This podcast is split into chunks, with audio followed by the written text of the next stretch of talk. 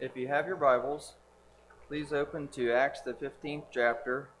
The scripture reading before Mark's lesson this morning will be taken from verses 36 through 41. Acts 15, verse 36 through 41.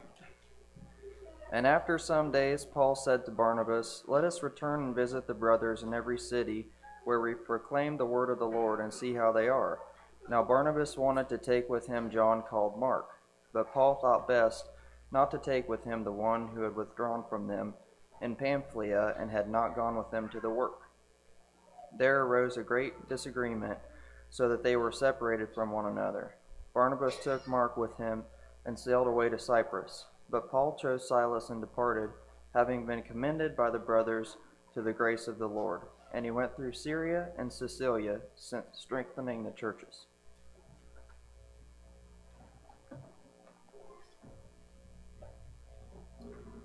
Good morning.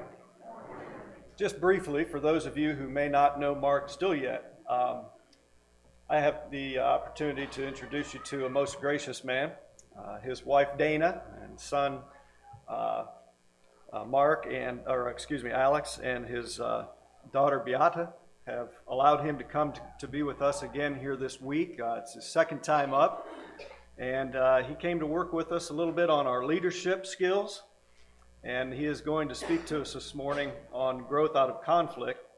Um, it's our pleasure to have him here.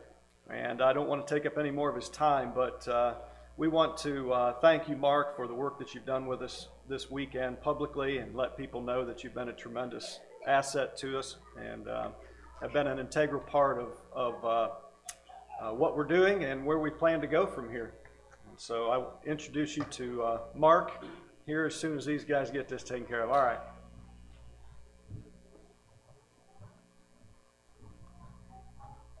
it's embarrassing uh, to uh, to come someplace and have people tell you how great it was to have you when you know that you got more out of it than they did.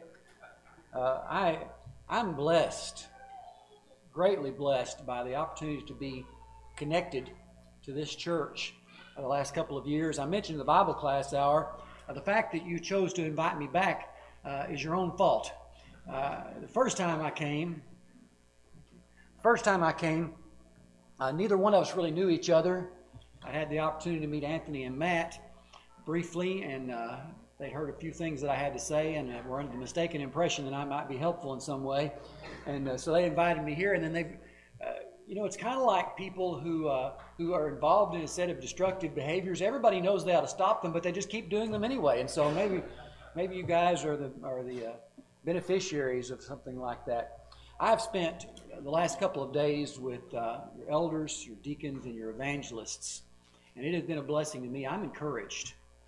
I'm encouraged by their commitment to the uh, church here, their compassionate love for all things that are a part of the body here, and their conscientiousness in terms of uh, wanting to do what is very best.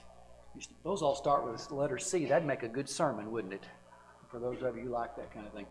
Um, but I'm, I'm grateful for the opportunity to be a part of the things that are going on here in this congregation. And I'm also um, I'm an observer of families, church families, uh, and the noise before worship service is wonderfully deafening. Uh, people gathering and visiting with one another and getting involved in each other's lives and talking and laughing and enjoying one another's company. Uh, fellowship exists here. In the truest sense, I'm confident. And let me just say this at the beginning because no group of people, because there are people, are experiencing everything that God perhaps would love for them to experience. And if you are not enjoying the fellowship of this family, if your connection to this body is superficial, and obligatory, there is more of a blessing awaiting you. Reach out or accept the outreached hand of other people of this congregation. They will love you and they will include you, and you will be able to experience even greater blessings. When uh, Matt and I were corresponding as we were together, Matt and Anthony and the elders were talking about all of this and kind of framing what our interaction was going to be like over this weekend uh, I sent kind of as a first a first foray, a first serve, a, a set of topics that I thought we might be able to address. And um, when I sent him the topic for the Sunday morning worship hour, he wrote me back and said, uh, do you mind telling me what you have in mind for that one? Because you don't normally invite a person to come in from outside and talk about conflict unless you got a problem, right? Uh, you don't have a problem, at least none, none that I'm aware of in that regard. It appears that the congregation here enjoys a great deal of harmony. And uh, so that's not really what this is about. But there is a sense in which not only is conflict common, but it's even healthy. And what I wanted to do for just a little while tonight is to take a look at what the Bible has to say about the tension that sometimes exists in our world and even among us, and to ask what good things can emerge out of that situation. Um, I want us to be able to experience growth in conflict. Already this weekend, and even this morning in the Bible class, I noted the fact that we human beings thrive when we are challenged. Uh, we languish when we fall into a routine where nothing new or nothing demanding is really expected of us. We just slip into neutral. And that's not the best environment within which we can really grow and become. So, conflict is not only common, but also significant and important to us. Now, I want us to start off with an acknowledgement that conflict is sewn into the fabric of the human existence. From the very earliest of occasions, we see conflict be a part of the picture. When Moses sits down to write a record by inspiration of the things that happened in the earliest days of humanity's existence on this earth, we see conflict almost immediately. As a matter of fact, we see conflict, I believe, on at least five levels. First of all, there is the conflict between God and man. Uh, God says, There's one thing you're not supposed to do, don't do it. Man does it. So we've got that conflict the conflict of disobedience and the consequences of disobedience. We've got the interpersonal conflict between Adam and Eve. When Eve, uh, when Adam is called on the carpet for his disobedience, he says, "The woman that you gave me is responsible for all of these negative consequences that we're seeing right now." And of course, then the woman says, Well, the serpent said, you know, there's all this uh, disowning of responsibility that leads to conflict. There's conflict between man and the physical world. Uh, we, the serpent, of course, exemplifies this. This is Satan, and in that sense, not entirely physical, but he commandeers the use of a physical uh, specimen in order to accomplish his mission. Further, the consequences of this sin result in some physical problems as well, right? A man has been able to tend the garden. It undoubtedly required a little bit of work, but God says one of the consequences of your disobedience is that you're going to slave away to try to scratch out a living on this planet. And the woman also is told childbirth is going to be more difficult for you than I had initially planned for it to be. They're just consequences for sin and put us in conflict with the physical world as well. Of course, there is spiritual conflict, which is really the big story in this situation. It's a way of showing us how the spiritual concerns that we have to deal with daily, how those things emerged into the human situation. So there is the conflict between man and Satan, a conflict which, of course, still goes on today. And then there is internal conflict within man. Uh, the, the frustration that we experience of not handling things the way that we ought to, for example, or the difficulty of trying to make good decisions when we have options that are pulling us in multiple directions. All of those things show up in this one fairly simple and brief story. A story which has tremendous implications on the things that will happen to human beings for the rest of our existence. Now, from that, we might get the idea okay, conflict is bad. And certainly this conflict did result in some very negative consequences. But there are some misconceptions that I think sometimes that we uh, draw from our, from our human experience. One of these is that conflict is in some way or another abnormal. Now, it's easy for us to get this idea because if there is an ideal that is presented in Scripture, that human beings ought to live together in peace, for example. Uh, Inasmuch as it rests with you, live in peace with all men, Paul tells us. And so, if, if, if lack of conflict is good, then the presence of conflict is bad, right? Well, can I just tell you that that is a fallacious argument? It's a fallacy. I deal with this with people all the time. They say, here's how I do it, and in any particular area, here's how I do it, and I think we all agree that how I do it is right. And how you do it is different, and therefore it is wrong. That's a fallacy. There is often more than one way of doing a thing, right? It's not necessarily my way or the highway. Sometimes there may be multiple perfectly appropriate ways of handling a particular situation. What I want to suggest to you here is that conflict is not abnormal. It is one of the ways that God can bring about some very positive results. Conflict is not abnormal. Uh, there is a fallacy that conflict and disagreement are the same thing. That somehow or another, anytime that we disagree, that it's conflict. Uh, so it also might be said that anytime that we are in conflict, it's the result of a disagreement, and that may not be the case either. And we'll talk about some examples of that a little bit later on. Uh, because we believe conflict is negative, we get the idea that we ought to try to avoid all conflict. And that's one of the ways of handling situations like this. And I will confess to you, the guy standing at the front of the room right now dislikes conflict. And my natural inclination is try to diffuse it or reduce it or to eliminate it altogether. But that's not always the best way of handling things. We tend to sweep certain issues under the rug because the problem is there, but there's no conflict associated with the problem. And if there's no conflict associated with the problem, there can be no legitimate resolution of the problem. Now, there certainly are some things that just need to be overlooked. There are things that some people do that just irritate me. And I don't need to cause a big fuss about that. I just need to get over it.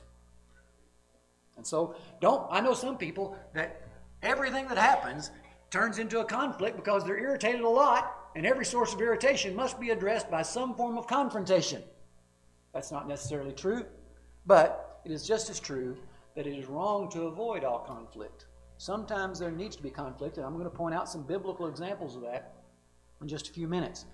Uh, further, there is the misconception sometimes that conflict is a result of a personality problem. Uh, I have conflict because I'm unreasonable, or I have, con- or we always seem to be in conflict because people don't know how to get along with other folks, and that's not necessarily true either, as we'll see a little bit later.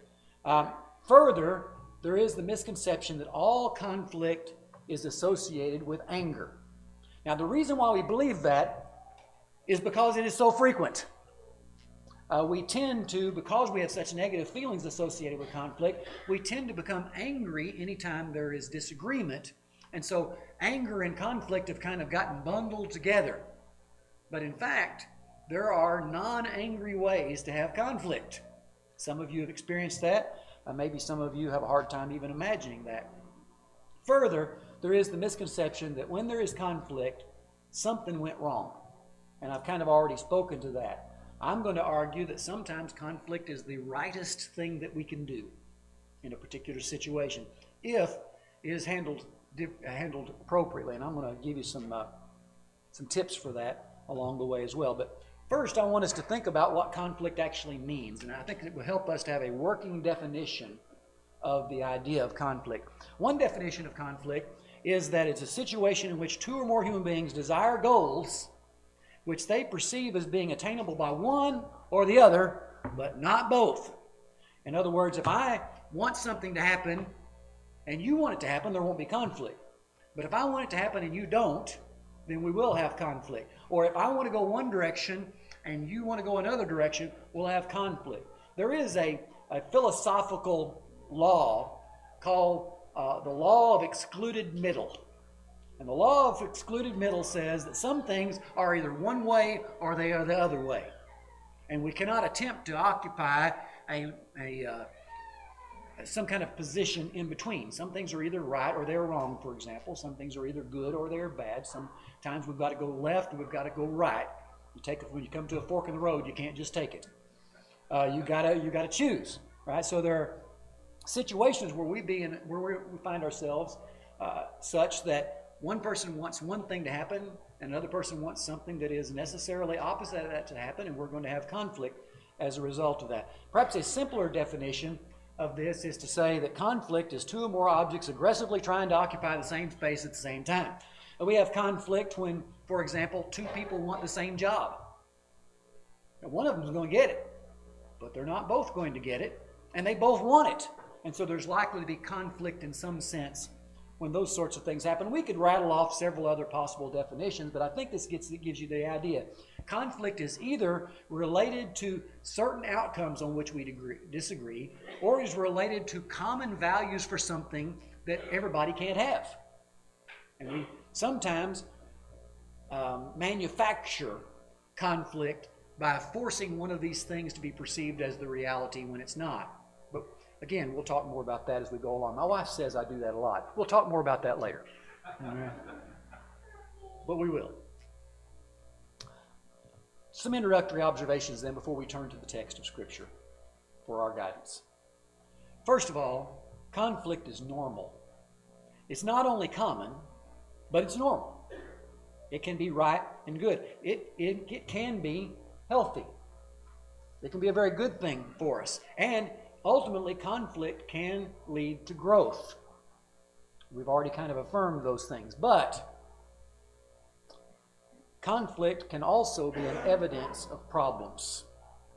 It can be an evidence of an internal problem. I don't know how to deal with the things with which I disagree with others.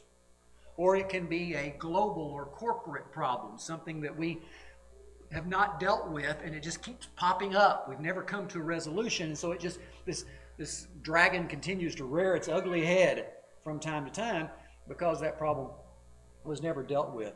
Because it can be handled in unhealthy ways. We can do things which are not positive for us, would not result in growth, and those things can result ultimately in pain or even paralyzation. I've known of congregations and I've known of individuals that cannot go on. They cannot experience any kind of progress because they are locked down by unresolved conflict or conflict that has been so poorly handled that it's now being avoided. So, how can we do better? How can we grow out of conflict? I've affirmed that we can, and some of you may be saying, I'm not sure you're right. Well, maybe not. Let's let the scripture speak to that just a little bit, shall we? I want to do some, I want to take a look at what I'm calling some biblical case studies. I'm just going to take a look at some times when there were conflict in scripture and see what we can learn from those. And I'll start in Galatians chapter 2. There are two types of conflict that I want us to think about. There is interpersonal conflict, a conflict that you might have with another person or another small group of people. And then there is corporate conflict. And I use the word corporate not meaning related to business, but I mean in its totality. The body as a whole can sometimes experience conflict. In Galatians chapter 2, the Apostle Paul recalls a circumstance where he was not in Galatia, but in Antioch. And uh, he says, When Cephas, that is Peter, came to Antioch, I opposed him to his face because he stood condemned. Certain men had come from James, and he was eating with the Gentiles before that, but when they came, he stopped doing that. He withdrew from them and separated themselves because he was afraid of those that were promoting Judaism as a gateway into Christianity. Okay, so there are people there uh, and this was a real issue for the church in its early years. And Galatians was likely, maybe even the first of the New Testament books to have been written. It certainly was fairly early. And, uh, and so all that stuff's still fresh on their minds. And they're recalling a time when, if you wanted to be a Christian, you were Jewish. You know, for the first 10 years or so of the existence of the church, all Christians were Jewish. Uh, then Gentiles began to be incorporated into the life of the, of the kingdom of God, but there were a lot of folks who said, you know, you need to be circumcised, you need to keep certain of the commandments of the law of Moses, because after all, we're still serving the same God. He ought to want the same things, right? And there was some confusion and difficulty related to that. And uh, Peter had a great experience with the household of Cornelius, during which he said, It's now plain to me that God is no respecter of persons, and that he does not expect them to be like us. And but still, problems and difficulties in him assimilating that information. And so he occasionally slides back and begins to side with those who are demanding that the Gentiles be Jewish in some sense. Paul comes, he is livid.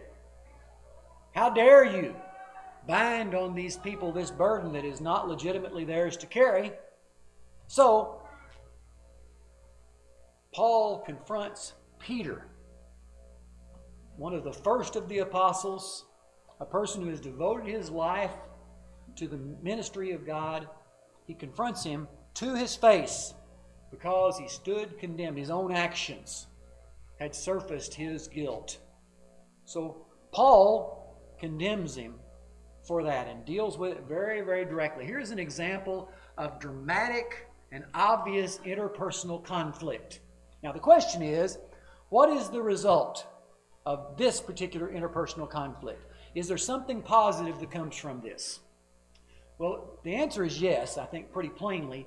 As a matter of fact, there are two positive outcomes that I can see from this text. The first one is embedded in the text itself truth was appropriately affirmed. It would have been wrong for Paul to have overlooked, as apparently some others were, because the Bible says that even Barnabas was pulled in by this in, uh, Galatians chapter 2. It would have been wrong for Paul to have overlooked that because it was error that was being accepted and condoned and would ultimately have created a, a rift, a chasm between Jewish Christians and Gentiles who were unwilling to accept Judaism in order to be Christians, and legitimately so. So the first thing that comes out of this is that truth is affirmed. The second thing, however, is that a relationship was deepened. And you can't see it in this text. You've actually got to go to 2 Peter chapter 3. As Paul is reflecting, excuse me, as Peter is reflecting on the challenges of appropriately handling the Word of God. And he says, We have a lot of difficulties because people are not. Uh, are not interacting with scriptures and with the teachings of Christ appropriately. He spends most of chapter 2 condemning false teachers in a very dramatic way. So there's an example of conflict itself. But he says some things are difficult to understand as our beloved brother Paul has shared in all of his writings, and people who are untaught and unstable twist them as they do the other scriptures. Now, note what he says about this guy who had confronted him to his face and exposed his guilt and condemnation. Did it alienate them? Quite the contrary. Peter seems to perceive from this that Paul cared enough to address this at great discomfort. We need to have sufficiently substantial relationships within the body so that we can approach people at times when they need to be admonished and handle that in such a way, that conflict, that someone looks back later and says, This person rescued me from myself. He is beloved to me because he was honest and transparent and forthright and compassionate. Conflict accomplishes positive things. Let's go and look at another example or two or three or four or whatever I end up with. Um, we read together from Acts chapter 15. Tim read for us verses 36 through 40. And I've got part of that up on screen right now in front of you. Uh, you know the situation there. It's time to embark on what we're going to call the second missionary journey of Paul. And Paul and Barnabas have gone through, sent out from Antioch before, and have visited all these churches. And now they've come back to Antioch and they've talked about all that God has done and how He's opened the door of faith to the Gentiles in Acts chapter 14, uh, verses 26 through 28.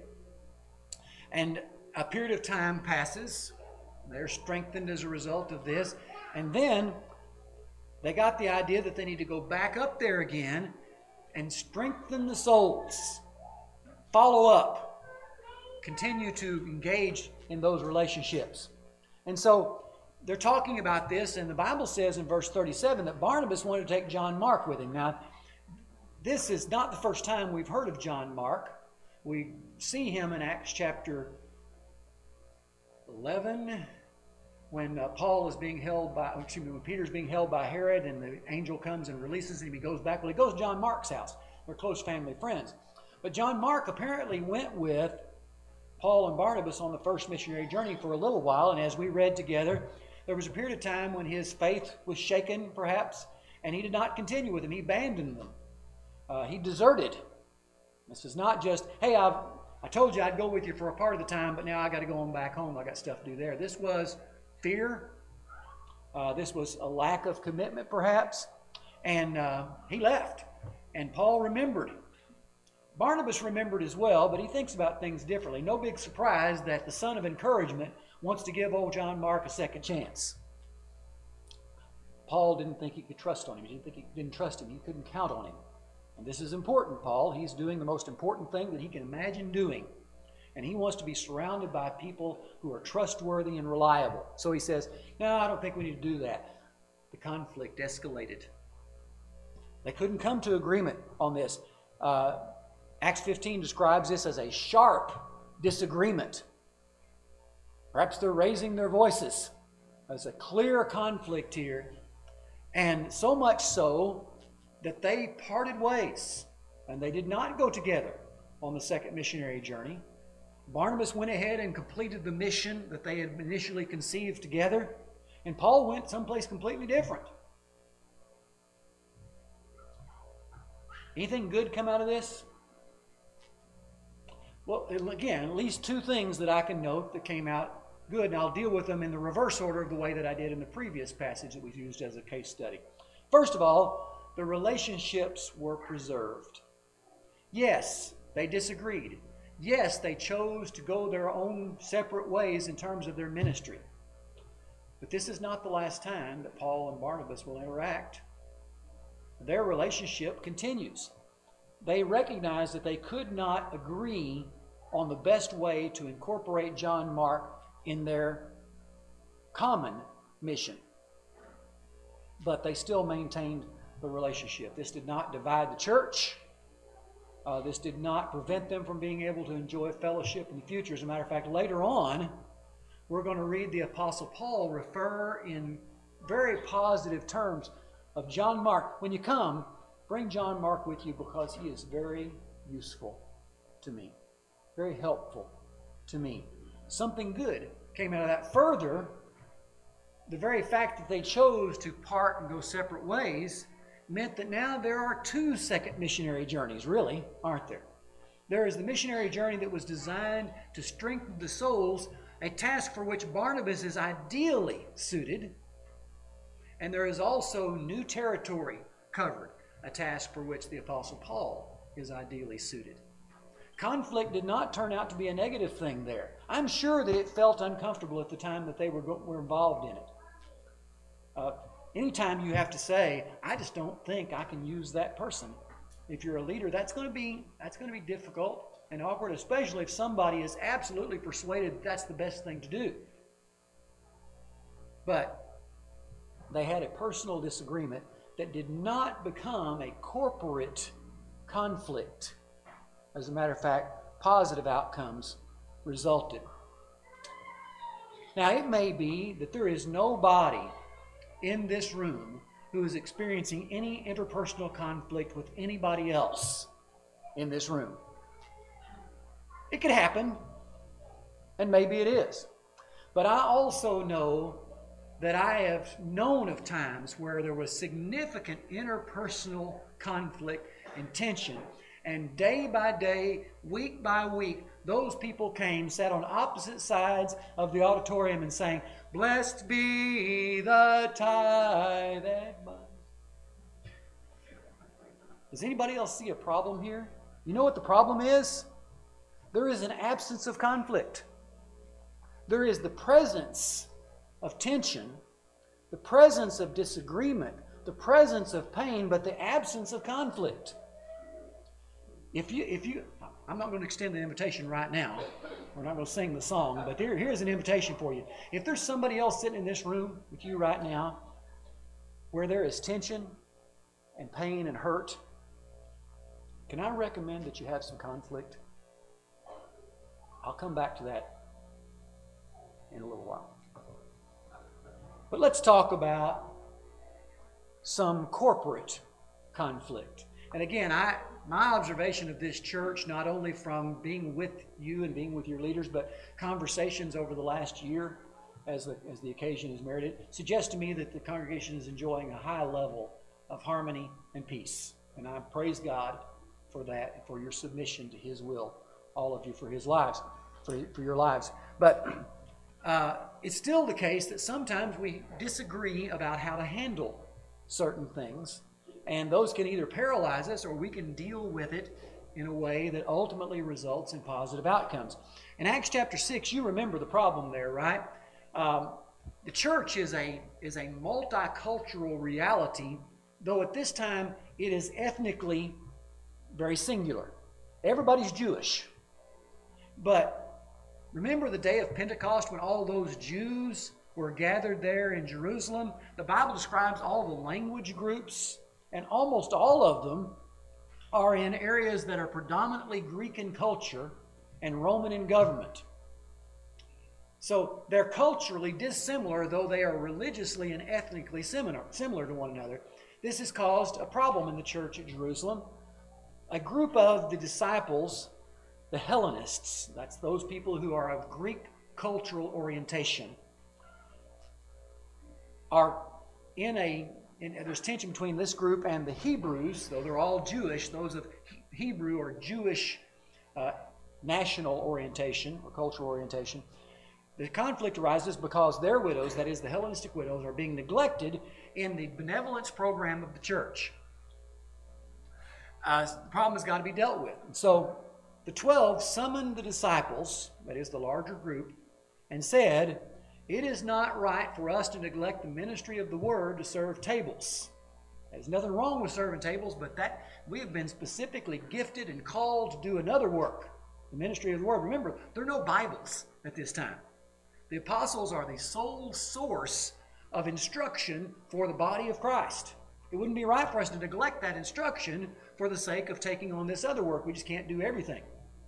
And so, choose out from among yourselves people who are ready to take on a ministry like this. And he gives a set of descriptions people full of the Holy Spirit and wisdom, people of good reputation. And we will entrust this to them, and then the problem will be solved.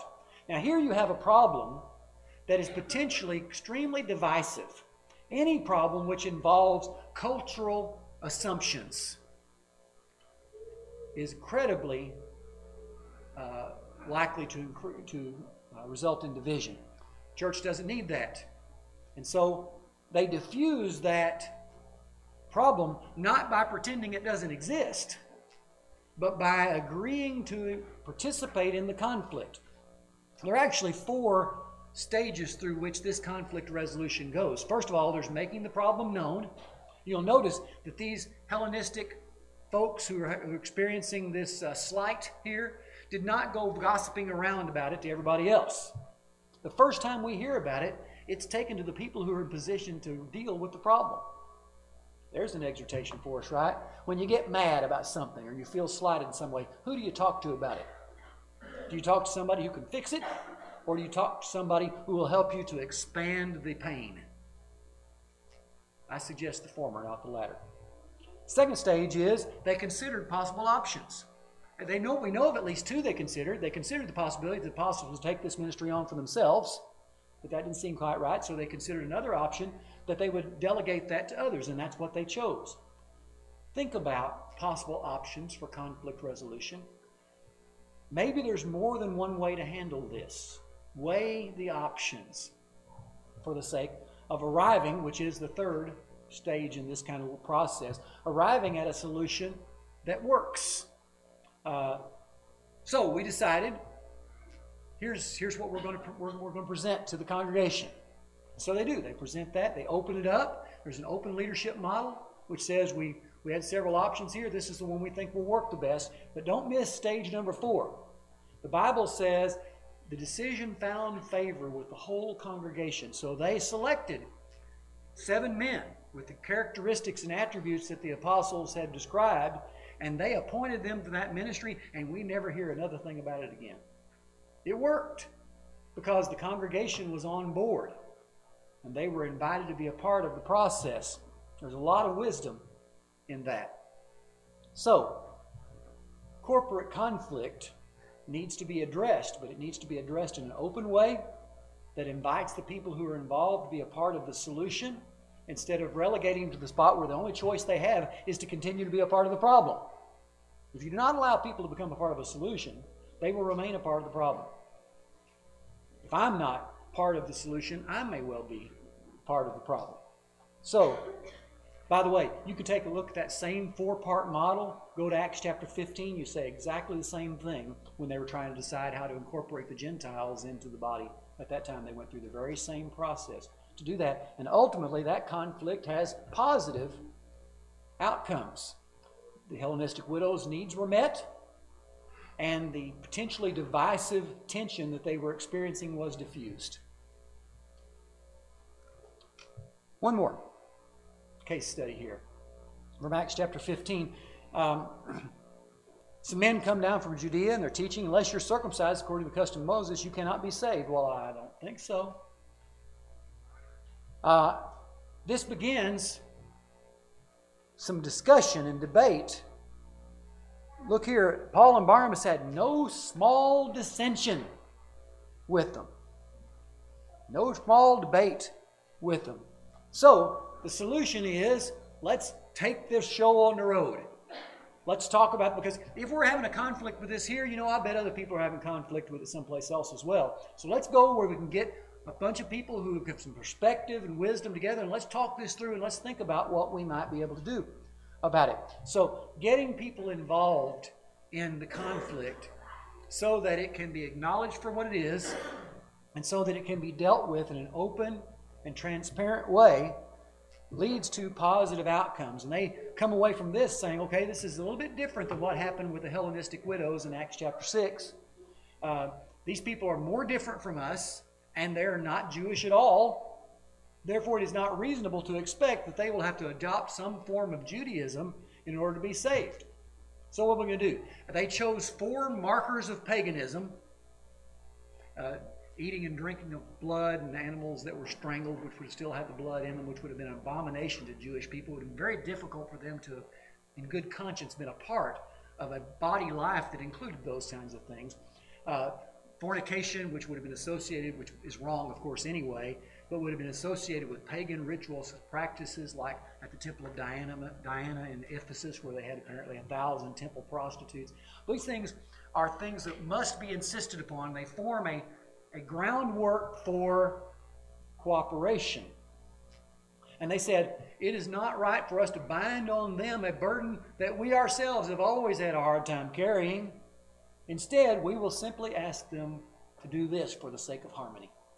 This is, to some degree, a compromise in the sense that it asks people not to do something which they might could have done, but would have provided such a stumbling block that it would have been difficult for them to enjoy the peace and harmony that they need. Part of the way that we resolve conflict is sometimes to simply give. As these plates were passed around a few minutes ago, all of you gave, and I'm confident that you gave in a spirit of generosity and joy for the opportunity of being included with God in the exercise of His ministry. But there are other ways of giving. There's more sacrificial. And Romans chapter 12, verses 1 and 2 tell us that we should be living sacrifices. One of the ways you function as a living sacrifice is to give and to give in. There are some things that are non negotiable. We have no right to compromise in any way. These are things that are truth taught to us by the scriptures themselves. But there are other things that are simply what we like to do or ways that we like to do it. Sometimes we need to give. We need to give for the sake of us being able to abound in good works.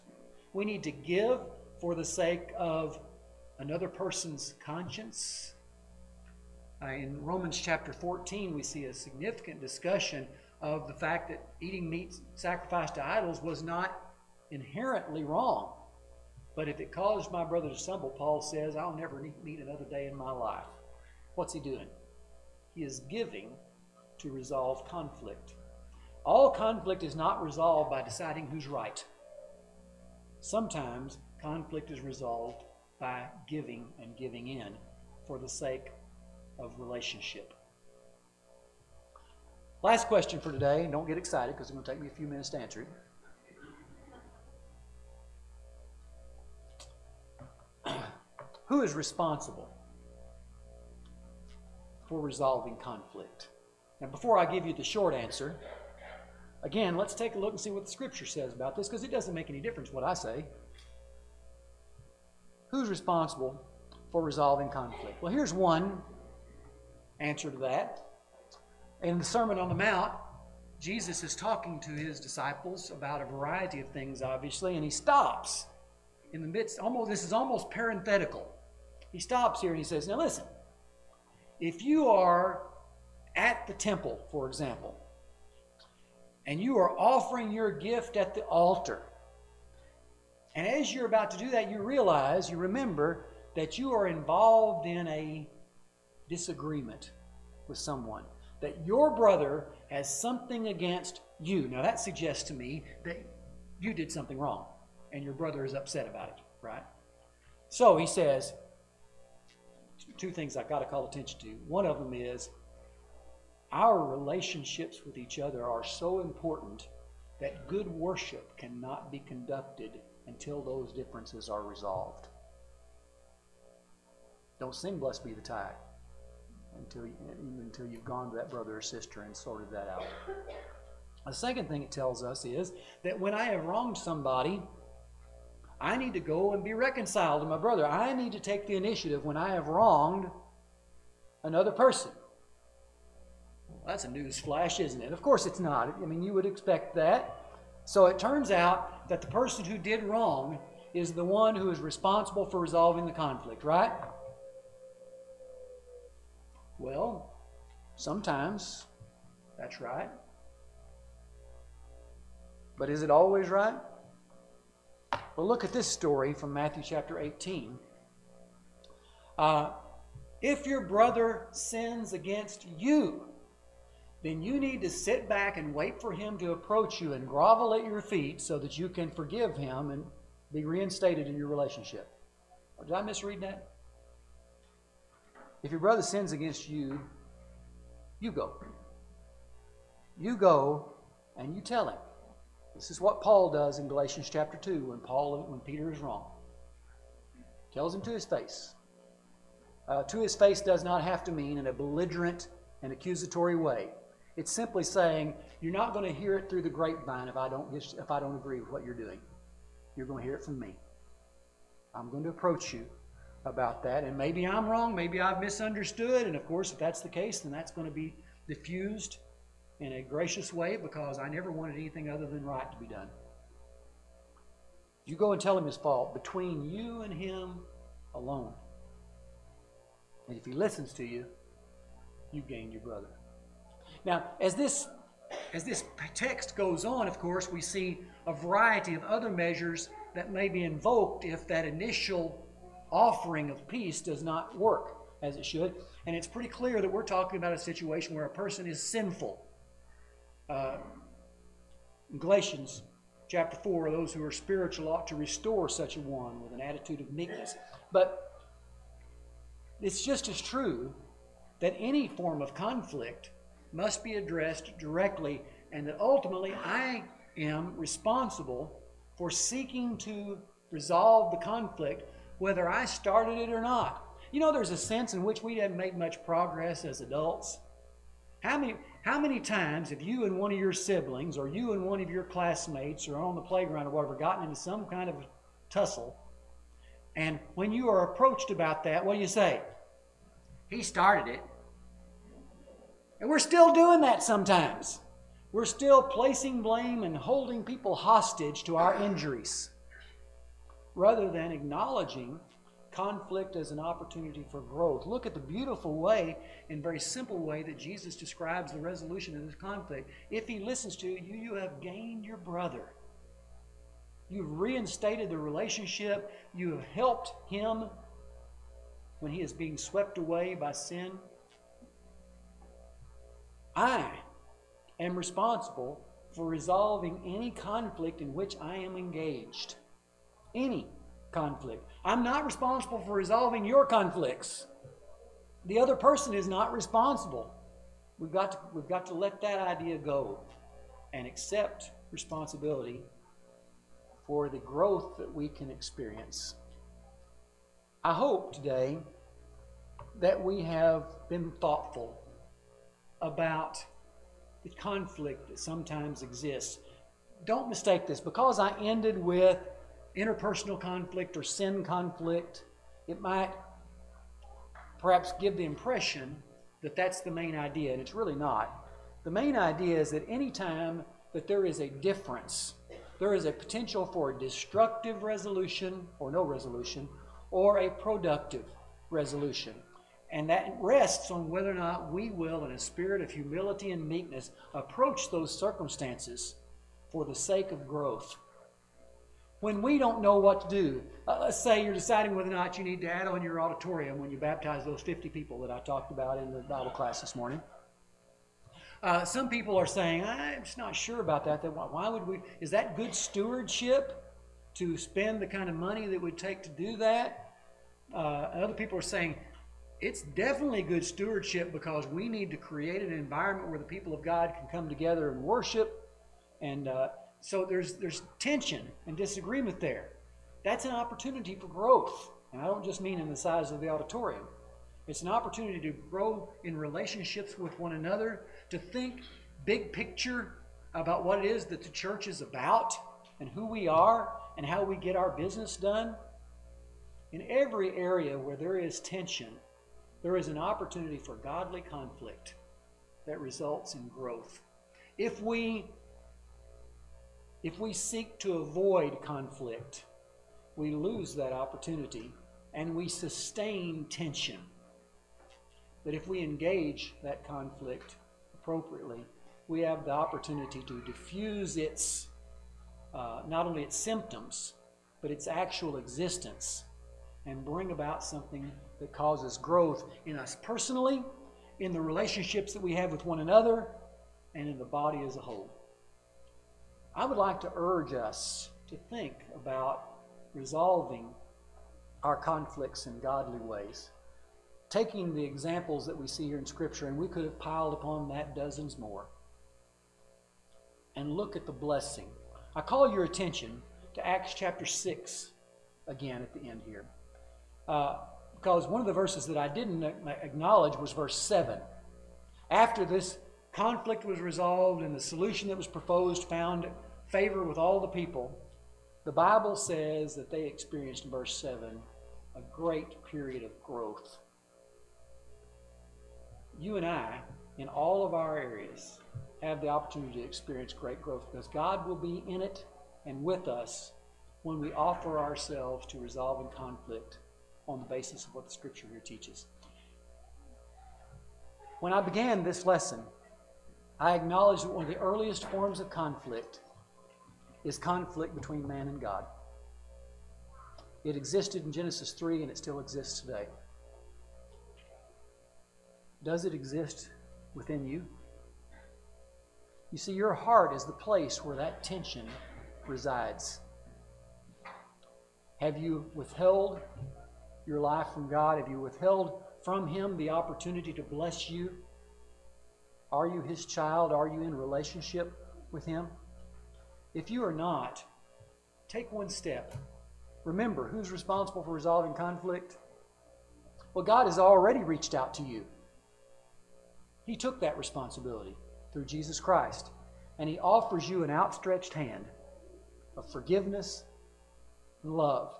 The conflict that is portrayed so beautifully in Luke 15, the story of the prodigal son, is that old man gathered up his skirts around him and took off running to that silhouette he saw in the distance. He wanted to be back in relationship with him, and our God has done that for us. Would you accept his invitation?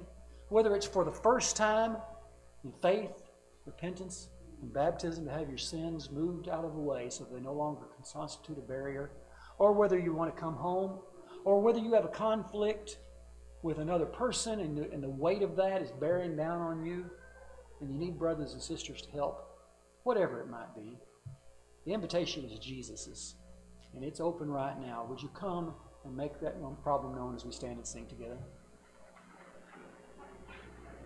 Come we that love the Lord and let our joys be known. Join in a song with sweet accord. Join in a song with sweet accord. And the song.